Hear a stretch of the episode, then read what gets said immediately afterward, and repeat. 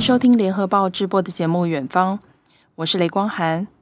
特派最前线系列邀请到曾经是联合报驻东京的特派员蔡佩芳，佩芳好，Hello，各位听众朋友，大家好，我是蔡佩芳。你看声音好美哦！我是二零一三年的时候被派往日本，配方在二零一六年接下我的棒子。对，所以光涵姐是我的前辈，呃，前不要说前辈，前任，前任。然后配方大学是念新闻嘛，后来研究所念政治。那你和日文的渊源是在从哪里开始啊？其实这呃说起来有点这个，就是我还是学生的时候，我其实就还蛮喜欢日本的一些这个戏剧，然后那时候就是有喜欢的艺人，然后就想要学他们的歌曲，所以就开始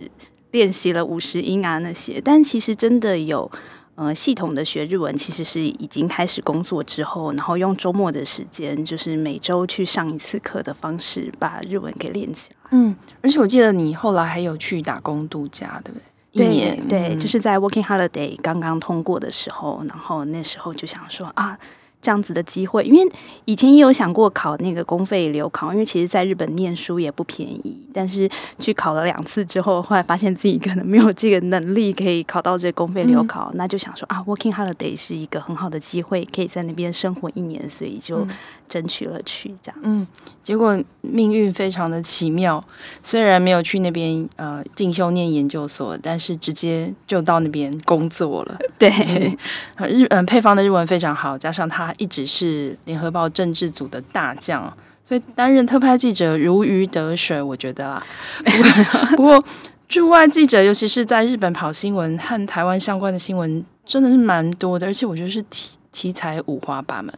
对，其实我觉得在东京跑新闻跟其他的特派有一些有一点不太一样是，嗯、呃，像我们在华府的这个同事，他大概所有的精神都是放在美国的这个外交啊、他的国防啊、他的国际关系，特别是美中关系这一些，在这种很硬的题材上面，他大概就已经是一个这疲于奔命的状态。但是在日本哦，就是台湾人其实对日本有兴趣的，通常是一个比较软性的，就是在文化题材，包括这个呃影视。是娱乐啊、旅游啊，或者是什么，甚至历史这一类的。可是日本的，不管是经济、外交、国防，这些其实都跟台湾有很大的这个关联性，因为毕竟是很临近我们的一个大国。对，所以那时候我就觉得有一种自己好像这种呃无敌铁金刚，就是你全能，每个领域你都要很熟悉的那种感觉。就像那时候我印象很深是。嗯、呃，杨代刚刚刚从火腿队转队到这个巨人队的时候，嗯、那时候我们有去采访。嗯，然后我记得在呃他下午的练习，然后到晚上正式比赛中间的空档，我就在他们的那个员工餐厅里头，然后写一则这个防卫省的新闻，就是你、嗯、你的前一刻是在处理棒球，对对，但是你下一刻要处理的是防卫，然后写完防卫之后要去拍棒球。嗯，对，讲到那个旅日球员在呃日本。这件事其实也的确是，呃，我们特派记者要做的一件很重要的任务。呃、对对，像比如说我在的时候是，呃，西武队有郭俊麟，然后罗德队有陈冠宇，那他们的主场是离东京最近啊。说最近其实有点远，因为因为一个是在埼玉，一个是在千叶，对，就是一个东边，一个西边。嗯、呃，所以坐车也是大概要一个多小时，而且是全套器材都要带去。对，我那时候就是因为你去，然后你要待就是一整天。像那时候我们主要就是采访杨代刚，那因为巨人队又是这个日本职棒名门中的名门，所以他的规矩特别多。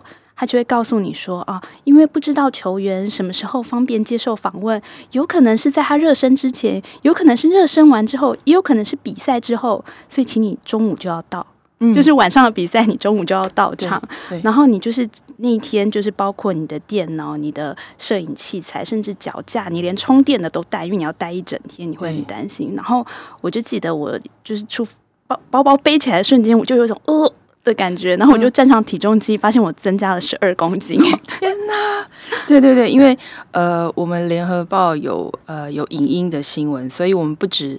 要文字兼呃平面的摄影，然后还要兼呃录影，就是要有电子电子媒体的，就是多功能使用就对了。对对对，然后就觉得、嗯、哇塞，然后那时候我又住的比较远，就是你要背着一个十二公斤的配备，然后可能你光是通勤就要花一个小时的时间。而且我当时觉得最惨的是，因为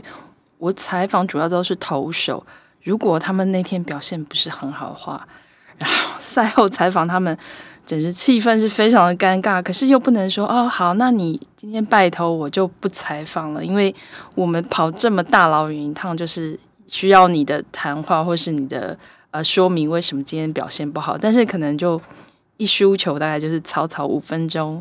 就结束那种感觉，嗯、对，嗯，但是相对来说，我那时候比较困扰的是，因为杨代刚是打者，那打者就是他会有跑垒的状况，嗯、然后，嗯、呃，虽然说，嗯、呃。这个有努力的精进一下自己的摄影技能，但毕竟还是跟专业的摄影记者差很多。然后我那时候就是保持着一个，就是他只要开始动，我就不停的按快门。四百张照片，总会有四张是有焦距的。对，差不多，差不多，真的是这种感觉。不过我当然也还蛮幸运，因为二零一三年世界棒球经典赛当时的复赛是在东京，我也有看到现场看到中华队的王建民。再次发光发热，而且差点击败日本队，那次真的是蛮开心的。嗯，那再来谈谈我们在日本的时候，产业界发生的大事哦，就是二零一六年红海收购夏普，就是所谓当时我们说的“红夏恋”对对，对。然后我还追，为了追郭台铭，还去大阪两次。那嗯，我自己印象比较深刻的是，本来预期郭董会在记者会讲中文，所以我只要专心听夏普的那个社长讲日文就好，没想到。郭董就全程讲英文，我真的非常的头大。我我有看到那一场那个直播，而且他的英文有一个很独特的腔调。对，我后来还偷偷在听了日文，他旁边有日文翻译，我还偷偷在听了日文翻译的补充，看一下听一下到底他的英文在讲什么意思。对，对那个配方也有经历过红海。对，我那时候是遇到红海买东芝，嗯、那因为东芝又比 Sharp 在日本人心目中的这个呃企业的地位又更高一级，所以那时候非常的受到关注。那时候我真的觉得非常辛苦，因为其实我们呃我跟光涵都不是念财经出来的人，嗯、就是财经这种东西它其实非常非常的专业。然后那时候我就觉得好好辛苦，因为。东芝会有公布他陆续的一些财报啊，嗯、或是他现在一个财务整理的状况，嗯、但是那个东西就是你会觉得他可能写成中文，我都。看不懂他在写什么，可能他用一个日文的方式，对，对，然后呃，日本跟台湾在这个不管是财报或是一些这个又不是完全的一样，所以我那时候还请教了很多我在台湾，包括是做审计啊或是会计的朋友，然后我就说，哎，这个到底是跟他有两个版本，这两个版本有什么不同？嗯，然后对方也很困惑的跟我说，我不知道台湾没有这个差别，所以就是你所有的功课只能自己想办法做。嗯、那时候我就会觉得说，其实。呃，在国外跑新闻还有一个很辛苦，可是大家比较看不到的地方，就是好像它出来其实是一个单则的一个小小的稿子，可是其实你要做的是很多你对它背后的整个的制度啊，或是历史脉络的研究，但它的呈现其实就是一个一个一篇稿子而已。对，因为呃我们在呃台湾的时候，我们接触到的新闻可能都是单一的路线，所以当我们到国外的时候，呃采访各类的新闻，你总不能。呃，自己瞎掰，当然是要了解从它的基础，包括可能你写这家公司的收购，你可能要从这家公司的历史，你都要开始研究起。那而且因为只有一个人哦，呃，不只是采访体育啊，然后财经，其实特派记者有时候也要采访娱乐新闻，但是不是你想，不是你幻想的杰尼斯好，好，对，因为这类的日本艺人是跟我们是无缘的，对。对，我那时候采访，其实会比较有机会遇到，就是可能台湾邀请的这种观光大使这一类的。嗯、那另外就是在我那时候刚去没多久，遇到的一个比较大的新闻，就是那时候福原爱宣布要跟这个江宏杰要订婚的这个新闻。嗯、那因为江宏杰其实在日本真的是大家当时真的不太认识他，所以那时候我们有跑去了他这个宣布订婚的记者会，但其实。这也是一个在这个国外采访很麻烦的地方哦，就是他的那场记者会其实是一个这个嗯、桌球的一个类似会，就是媒体的一个俱乐部举行的，所以其实你如果没有入会的话。你其实不可以采访，嗯，对。那当时我们就有一点就是跟他这个争辩，就说啊，他今天是要嫁到台湾，为什么台湾的媒体不可以参加呢？然后才勉强这个，就是对方可能也说不过我们，才让我们加入。但其实大多数的采访哦，真的是你如果没有这个参加他的会员资格，你是真的没有办法加入的。而且像日本对于这种娱乐啊，或是呃这种棒球之类，其实他们对于肖像权的要求是非常高的。嗯，所以有一些的采访，他可能会要你进场之前要先签切结书，就是。嗯呃，这一个活动，就是你的所有的采访，包括照片，包括文字内容，只能用于宣传这个活动，嗯，而且可能只有四十八小时的使用权。四十八小时之后呢，嗯，这些照片你都不可以再使用。也就是之后，呃，福原爱跟张厚杰离婚的新闻，你也不可以把。这场记者会的理论上不能再把它拿出来再使用，对，因为他可能这个是一个好、嗯、好事情，所以那时候没有限制。那有一些就是特别保护肖像权，比方说像刚刚提到的杰尼斯，嗯、他们在这方面的管制就非常非常的严格。嗯，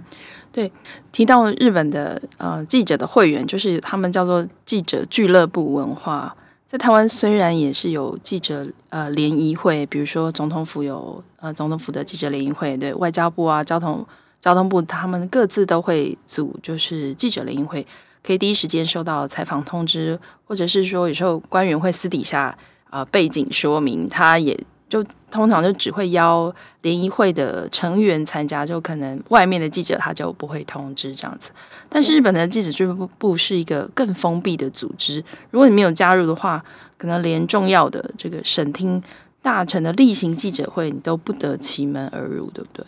对，这个其实非常的麻烦哦，因为而且它的那个会费其实都不便宜。就我们以这个嗯、日本记者俱乐部的这个组织来讲的话，它其实呃会费就是也是以万元来计算的，就是跟台湾这种一年。像我们这种总统府联谊会之类，就是一年收个三百块的会费，那是一个完全不太一样的概念。对，那嗯、呃，如果你没有加入的话，确实就是在采访上会有困难。像有一些就是变成你要去透过外国媒体俱乐部，或是去透过外务省的国际事务室，就是要不停的去 argue 才会有。就像那时候就是嗯、呃，发生一些比较大的司法新闻，我记得那时候是高恩。呃，就是那个雷诺的，对对对，嗯、雷诺的总裁，他那时候就是有这个潜逃国外啊那些问题，然后那时候就是司法院每周会开记者会，那那个一开始的时候，他其实也根本不让外国媒体参加，因为其实除了像是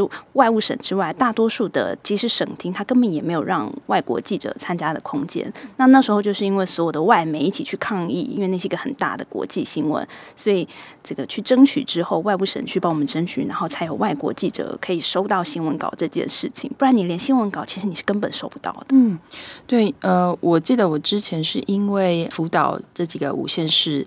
的食品的问题，我就想要去访问，就问问农林水产省。的大臣的意见，然后在记者发问，就我就打电话去问他们的新闻组啊，我就说，哎，那个大臣的例行记者会是礼拜几会开几点钟？他讲以后，他就说，哦，哎，好好，那那这样这样子的话，我给你一个电话，然后你跟这个单位联络，你跟这个人联络，然后这个人是谁呢？就是。记者俱乐部的干部，也就是说，我要经过别的记者的同意啊、呃，可不可以去参加他们的例行记者会？当时我就觉得非常的荒唐，因为为什么大臣要开记者会，我要日本记者允许我，可不可以去参加他的例行记者会？这种感觉，而且用记者俱乐部的方式，不只是把外国记者排除在外，而且对日本的这种非传统的媒体或是 freelancer。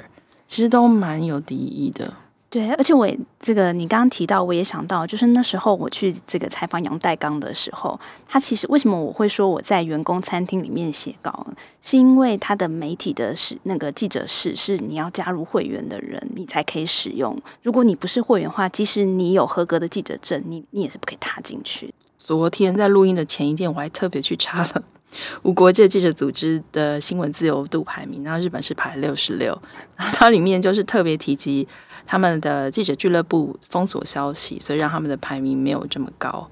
刚才谈到那个高恩的事情，那我知道我我们的前辈啊，嗯、呃，那个陈世昌世昌大哥，他之前他就有说过，当时在二零一二年的时候发生两个台湾留学生的命案。对，当时凶手也是台湾人，然后记者当然是要就是要去呃呃采访，可是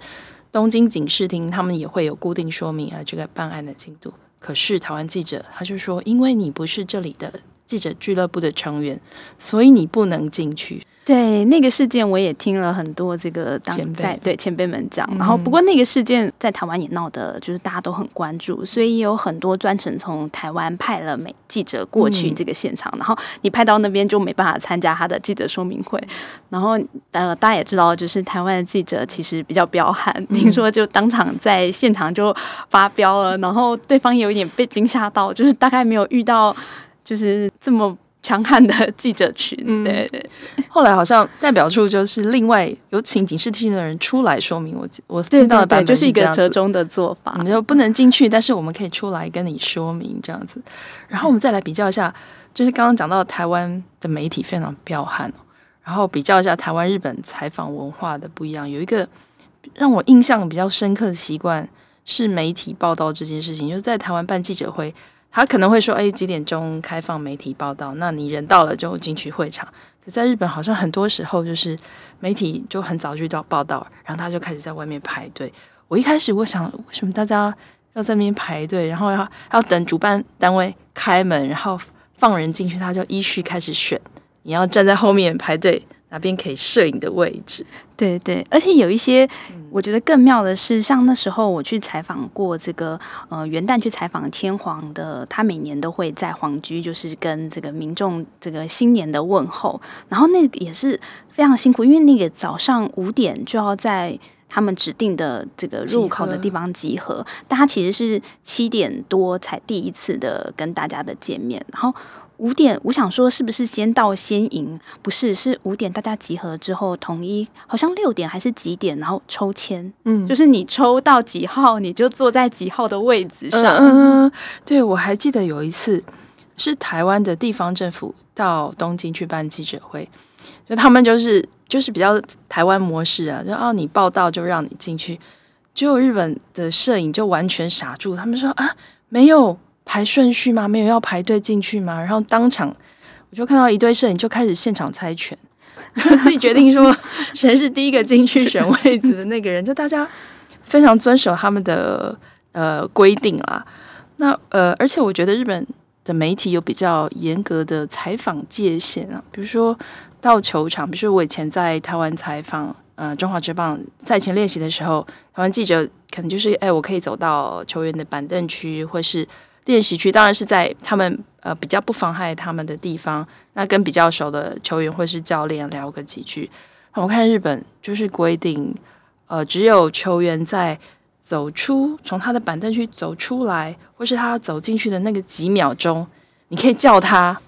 然后看他有没有要停下来，对对，跟你说话，对，然后要如果他想要停下来回答问题就可以，如果他没有想要停下来，就就没有办法采访。对，而且可能这个日本的记者的路线分得非常的细哦。像那时候我听说，这个光是巨人队，听说就有一百多个记者是专门跑巨人队的，嗯、然后就是感觉上好像根本就是呃重要的球员，搞不好还一对一紧盯的方式。嗯、对，而且我觉得守株待兔也是日本媒体的一种采访文化，不像在台湾，好像可以一通电话就。打到政府官员的手机啊，然后就是直接可以问他的回应啊，或者什么的。对，就是你会看到，就是比方说像首相每次进出首相官邸的时候，你就会看到一堆记者守在那边等候。他们好像真的很习惯，就是等待这件事情哦。嗯、而且我觉得，就是他们对跟记者的互动这件上这件事情上，其实比较保留。因为像我们在日本的时候，理论上来讲，我们我们。呃，外务省处理台湾事务的人应该要跟我们有很多的互动。嗯，但我印象很深刻的是，我那时候在一次我们这个代表处办的活动上面，想要跟他们的一个这个呃台湾班的班长换名片，然后他就收了我的名片之后，就跟我说啊，不好意思，我的名片已经发完了。嗯，但其实在我跟他换名片前一刻，我还看着他跟别的代表处的人换名片，甚至就表示他其实。不是真的没有名片，而且日本人的文化，他怎么可能会没有带足够的名片来这样的一个场合？他其实就是觉得你是媒体，我没有要跟你换名片的意思，他就有一点客气的婉拒要跟你交流的意思，就是对，好像就是他们呃，到了某一个阶阶层以上的官员，其实好像是不可以这个这么直接的跟媒体做很密切的互动。嗯，有就是除非你是肩负这个发言人的任务，就是大概你所有的事情，你就是必须要找这个窗口，那不然就是你可能要真的很资深，然后跟他们经营多年，但。在这个外务省上面有一个困扰是，外务省的官员其实他们的轮替的速度真的非常快，因为像台湾是基本上外派是三年，然后一般都会再延一任，所以他就会待六年。嗯，可是，在日本的话，通常两年就换了。嗯，所以你可能你去的时候跟你回来的时候，到你下次再去换了几轮，对，都不知道换几轮了。对，所以嗯，有时候说在日本要经营人脉，一开始呃，我们去各地采访的时候。也很积极的和呃当地的官员呃负责这个这个职务的人换名片，就回来可能才几个月，想要再拿出名片再采访他，说哦他已经调到别的单位了，就几乎其实几乎是没嗯用途不是很大了。对，就是你可能很想要跟你的同事们就是交接一些人脉，但他可能换到这个位置，他就也不接电话了。讲到日本的采访文化，嗯、呃，我也想到日本的前改革大臣河野太郎，他去年上任的时候就说要改革日本的传真机文化。他本来宣誓今年七月所有的中央部会，除非有例外，就不能再用传真机联络事情。那我和配方看到这条新闻都非常的有感，我们都是传真机的受害者，受害者。对，因为其实这个真的很妙哦，就是你大概很少看到一个国家还这么的仰赖这么传统的纸类的作业，其实是一个科技大国。对，而且刚刚提到这个河野太郎，他虽然提了说啊要做这个改革，结果我就接到了各地方政府雪片般的这个抗呃，他可能不叫抗议，就是忧虑，就说这可能会有治安上的这个担忧，所以他一个礼拜后就立刻改口，就放弃了这个传真机改革这件事。但其实那时候我们在日本的时候，用传真机采访这件事，我觉得是一个非常困扰的事情哦，因为我那时候就遇过有一次是嗯。呃我们要去采访那时候的这个呃东京奥运前一年，然后它的主场馆其实在新建中，那它有几次就是开放让媒体进去拍摄里面这个呃这个正在改装的一个进度。那那时候我就是跟同业一起传真，两张传真一起传哦，但他的就成功了，然后我的就没有收到。我那时候用的是一种叫做就是 eFax，就是它虽然是一个。这个传真的形式给对方，但它其实在我的电脑里头，它是一个电子邮件的格式。他们现在其实有这样子的一个作业，所以其实我是有收到了一个 email 的回函，告诉我说，哦，你的传真有成功。我还秀给他看那个，但他就是说他那边就是没有收到，所以就是没有报名成功，然后你就不能去。我还有一个印象很深刻，就是东京迪士尼啊，这么大的一间公司，它它也是一个。传真爱好者，因为我家里有直接有买事务机，所以呃，当然有写我的 fax 的电话，就有什么采访通知就会传真来。那呃，有一天我终于发现迪士尼寄了 email 给我，我就觉得哇，他们终于进步了。然后我就看了 email，说要报名什么。报名请用传真回复 什么？对我想说那，那那这样不是是同一件事情吗？我觉得还是得传真回复他。然后我有印象，还有一个深刻，就是有呃电话询问我要采访他，都什么是什么东西都问完登记完，他说哦，那我再请问一下，那你那边的传真号码是几号？就是他还要用传真机说，麻烦你把刚才资料 再对再传真过去给他，说明你刚刚告诉我的所有的事情。对。对，因为像防卫省这些也是，就是他其实采访通知都是用 email 的方式寄给你，但是你的报名方式就是一定要用这个 fax 的方式回传。迪士尼我也是觉得非常不可思议，因为他们其实有时候采访通知寄过来都是非常多页，然后。图文并茂，但是 传真过来的图，对，就是一片一大块的黑，你根本不知道他到底传真了什么图案过来。对，感觉这期节目快要变成那个驻日特派诉苦特辑，对 对，日本的行政文化大吐槽的。对，而且嗯，不只是呃，当然我们报名采访之外，我们需要一些约访，其实约访也非常不容易，对不对？对，一方面是。呃，除非这个单位它本身跟台湾有互动，但就呃，包括像外务省或者是有一些这个企业，它可能本身在台湾也是有分公司，然后也很重视台湾市场。但除去这样子的单位之外，其实大多数的单位，我觉得他其实并没有很想要跟外国人互动的。那个味道，而且他会对于你的采访要求非常的多，就是他会希望你列出很完整的采访企划书。那个企划书是包括你会来几个人，然后你要问什么问题，你会在什么时间以什么样的版面呈现。有一些他还会要求说，他必须要先审稿，你的稿子要他看过，他改完，而且那个改真的，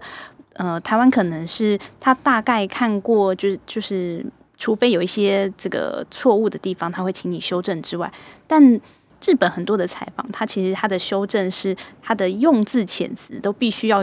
要由他们想要的用字遣词。嗯，对，我也记得我采访过一家嗯，就是零很大的零售商店，嗯，采访完之后他就说，我就我就传了我的报道给他看，然后他就说。哦，麻烦你把把它翻译成日文。对，我也遇过。然后我就回他说：“呃，我说你们企业集团这么大，一定有很多很厉害的中文人才。”然后就结束了，因为我也不会再去采访。但是我刚刚讲到，呃，他们不太愿意跟外国人接触这件事情，我也的确有很很深的体验。嗯，之前为了采访一个长照的专题，那我就找了一间就是很有规模的长照机构的集团。嗯，那对方没有拒绝我，然后他就说：“那企划书请传来。”然后我写了企划书，就大概一个月左右吧，就是呃有一些往来。然后他就说：“哦，我在安排什么什么。”然后大概一个月后，他就说：“哎，不好意思，因为现在时间已经接近年底了，就是他们快过年，所以这个我们可能没有办法配合。也就是我已经花了一个月的时间跟他交手，就他跟我说我不能接受你的采访。”因为一方面，我采访到一个私人的在做这个长照的呃长照教室的一个民间人士啊，他就是一个个人，他也很乐意接受采访。那我就提到说，哎，我都我想要采访长照机构，那都问不到。他就说，嗯，我介绍我的朋友，他开的，然后就一通电话打去，立刻就解决了。我就十分钟之内，我就这个采访就约好了。也就是像你说的，可能就是要有认识的人，他们才会。比较容易接纳外国人去采访，对，而且我觉得可能像这种长照机构，它基本上还有公益性质的，它通常会意愿比较高一些，因为有社会宣传的效果。但如果是跟企业或是跟公部门打交道，那个时间的往来，其实真的要花非常非常长的时间。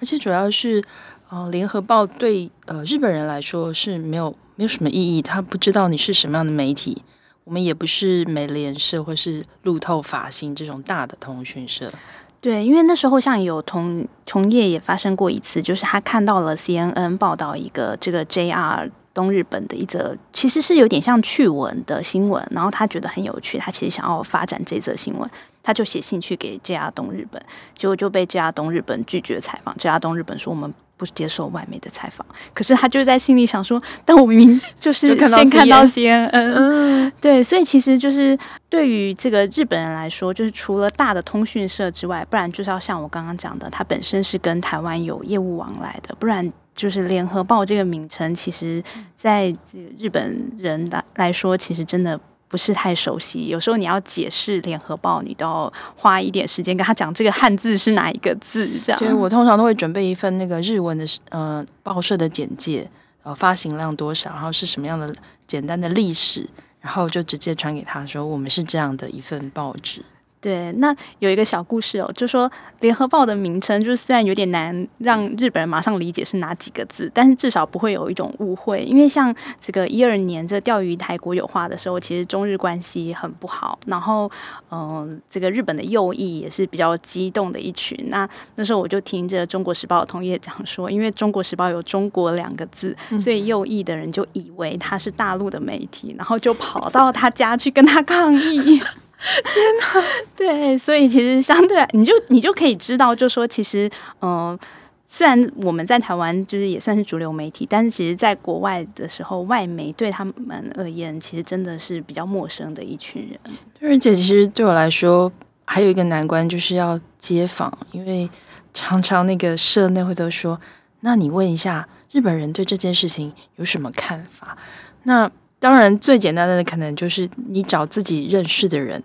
问。但总不能每一次的议题都找同样几个人问嘛，而且而且别人可能要工作上班，所以那就去路上找。但我发现街访真的是非常非常的困难，非常难。然后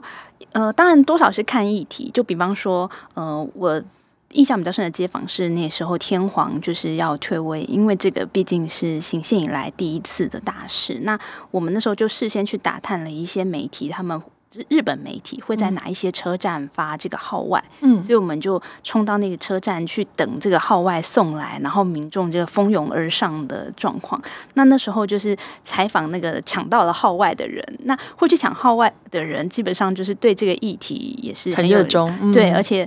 毕竟是一个大喜事，所以那一次的采访就很顺利。可是如果你是要问他一些这个比较敏感的问题，尤其是像什么政治啊、修宪啊、修宪啊、嗯、中日关系啊、两岸、台海这一类的，嗯、你真的问十个人会被十个人拒绝。嗯，而且我后来就发现，如果是比较软性的议题，就是我们可能要搬出“台湾”两个字，嗯，日本人会，嗯，因为可能真的台日关系。比较好，所以你搬出“台湾”两个字，你不要说你是什么媒体，你只要说我是台湾来的。对，有些部分人就会哎，台湾，然后就很开心，然后就介绍你的访访问。我另外一个印象比较深刻，就是因为在台湾有二十四小时的新闻台，然后再加上我们的 SNG 车真的非常非常的密集，所以。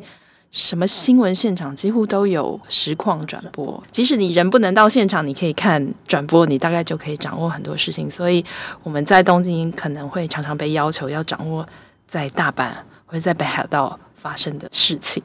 对，因为就整个大日本就是就一个人，所以这个。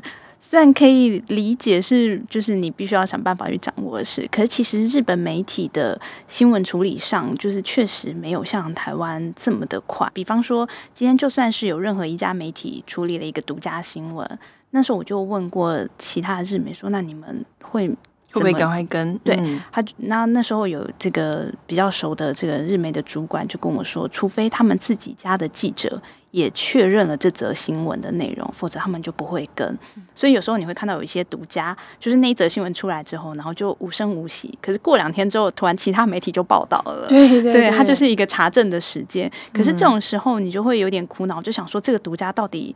真就是准确性有多高？我们要不要跟？那同样的道理就是。这个 live 也是一样，就是他们的这个直播有时候就其实除了预先知道的大事，就比方说，好，今天天皇呃要退位的时候，这个要公布年号，大家都知道今天就是有这场记者会，那这种的他就会所有的媒体都 live。但如果是一些比较突发性的新闻的时候，机动性就没有那么强。对，我觉得这一点上面台湾媒体真的很厉害。嗯，对，而且一开始有提到。天灾也是特派记者要紧盯的新闻，即使发生地点不是在我们所在的城市，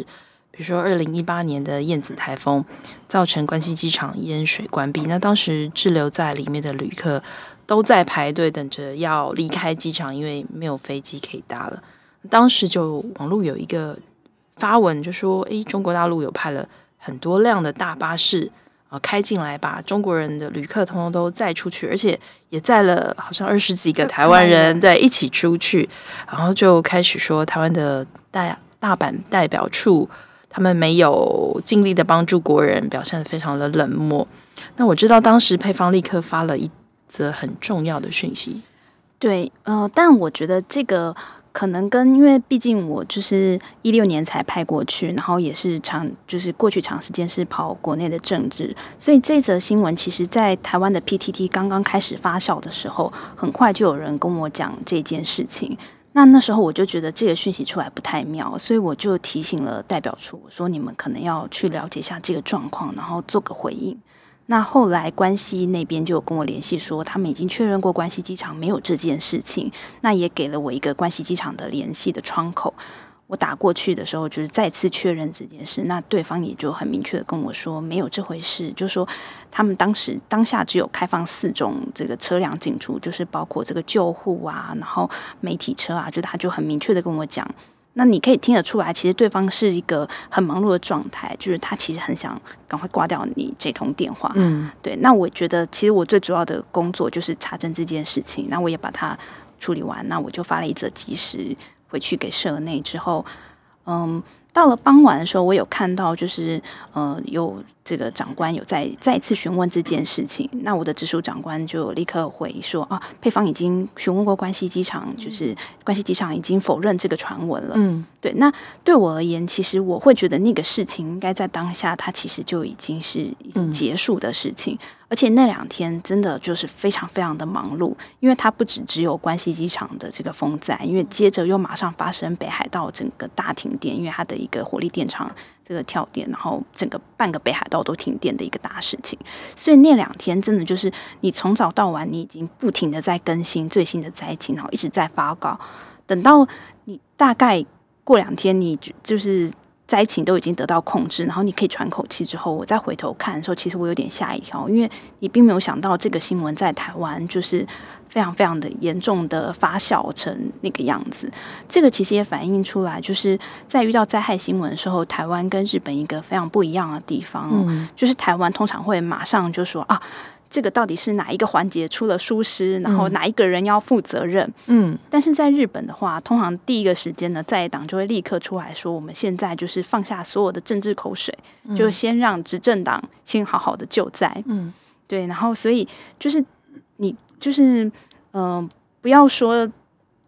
当然，这个可能因为是跟台湾有关，台湾人特别的关注。可是，其实，在即使在日本，也没有任何这个去追究说这件事情是哪里出现缺失的这种声音，因为当下就是所有的新闻都是在处理灾情跟救灾，对，嗯、所以你就会有点吓一跳，就是没想到说在台湾变成这么这么滚雪球的一个大事情。对，而且呃，几年后也也证实了，其实当时就是一四五零。在带风向，然后让整个舆论一面倒的来批评我们的驻大阪代表处表现很差，然后服务还输给对岸。这件事情也造成当时的处长苏启成自杀，真的是非常的不幸。对，但我觉得这种就是因为，嗯、呃，像苏启成就是常年是一个政就是事务官出来的，然后也是外交官历练的人，嗯、我觉得他其实。当下应该也没有想到这件事情会是一个这么大的一个政治事件。对对，因为其实我跟关系就是关系代表处那边联络的时候，嗯、那呃办事处那边其实是他就是就是告诉我说啊，关系机长已经否认了。嗯、那我觉得他们的认知里也觉得这件事情其实已经结束，而且就把它当成一个事物再来处理而已。对对对，嗯、那只是说后来引起了这么大的一个轩然大波。那我们也知道，就是呃。传统受过这种比较长时间接受日本文化熏陶的人，他的这种责任责任心，对，嗯、还有就是对于团队的这种荣誉感，或者说你自己对于团队的负面影响，这些事情是会比较执着的，所以后来就就发生了比较就是嗯让人遗憾的事情。嗯、刚才配方有讲到，整个大日本都是归。特派馆，对 对，其实应该是整个东北亚吧。对，因为我知道你也去采访了呃南北韩峰会，还有川金会。对，那其实蛮有趣，是因为我刚刚接的时候，那时候金正恩就是一直会频繁的做各种的这个飞弹试射啊，或者是什么疑似核核武的这个爆破的这个试验。那因为日本那时候就是非常非常关注整个北韩的一个发展状况，所以他们会有很多的独家新闻，其实是跑在很多国际媒体的前面。是对，所以那时候我刚去的时候，台北就有跟我说，要我要就。特别注意一下日美对于北韩有没有什么掌握，这样，所以那时候也发了很多跟北韩相关的新闻。然后后来长官就说：“啊，既然你要监管日韩，嗯，我就把你有机会就派过去历练一下吧。”对，然后我就愣了一下，我想说：“呃，虽然韩国在日本的旁边，但韩文我不会啊。”对。后来，呃，你去了，呃，谈一下二零一八年的那个南北韩峰会，嗯，对，就是先去了南北韩峰会，然后之后又去了在新加坡的这个川金会。但南北韩峰会的时候，其实真的也很妙，因为其实就真的韩文也看不懂，所以其实，在那边大多数的时候，就是一方面是跟台湾媒体互动，不然就是跟日本媒体互动，就只能。再从日文来了解最新的韩韩国的状况。对对对，但是其实呃那两次的采访也确实有一种开了眼界的感觉嘛，就是因为他毕竟是一个全球瞩目的国际大师，然后你看到这个嗯、人家派出来的阵仗，因为其实，在台湾就是有点遗憾的是，这一类的大事情，其实我们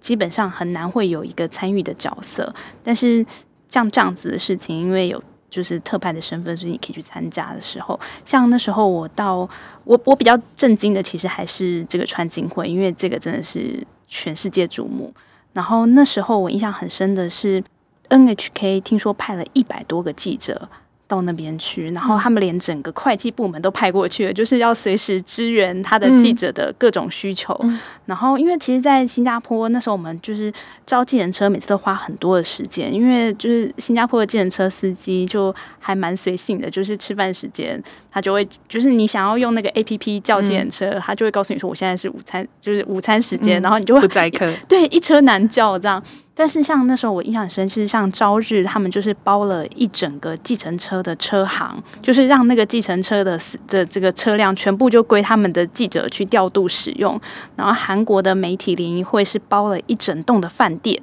然后还在饭店里面设置他们自己的南韩自己的媒体中心。嗯，就是你就会感到，哇塞，人家派出来的阵仗跟我们的阵仗。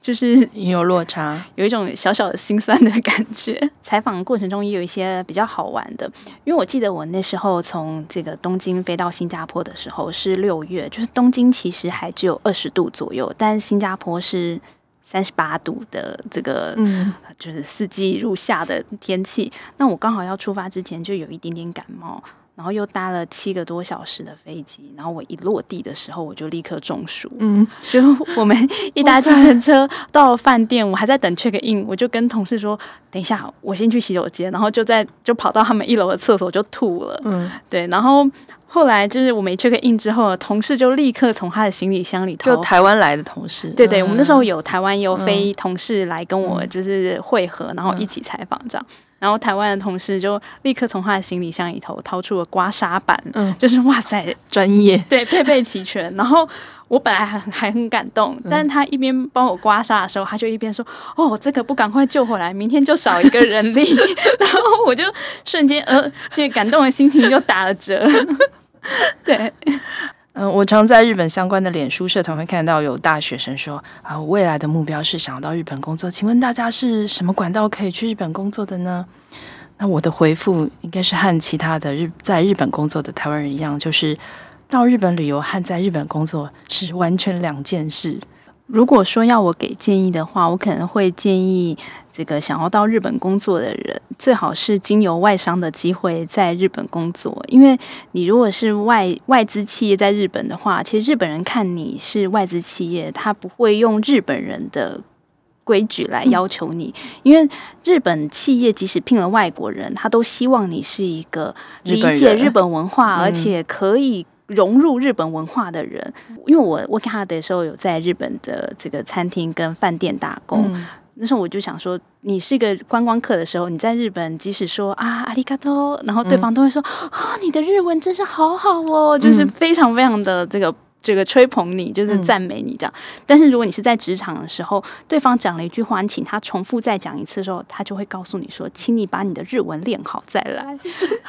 好严格，对哦，我那时候就觉得内心有受伤，因为就是对方就非常严格跟你说，请你回去好好练你的日文。今天谢谢配方和我一起完成这场诉苦大会，希望能够再邀请你来谈谈和日本相关的议题。好，谢谢各位听众，再见。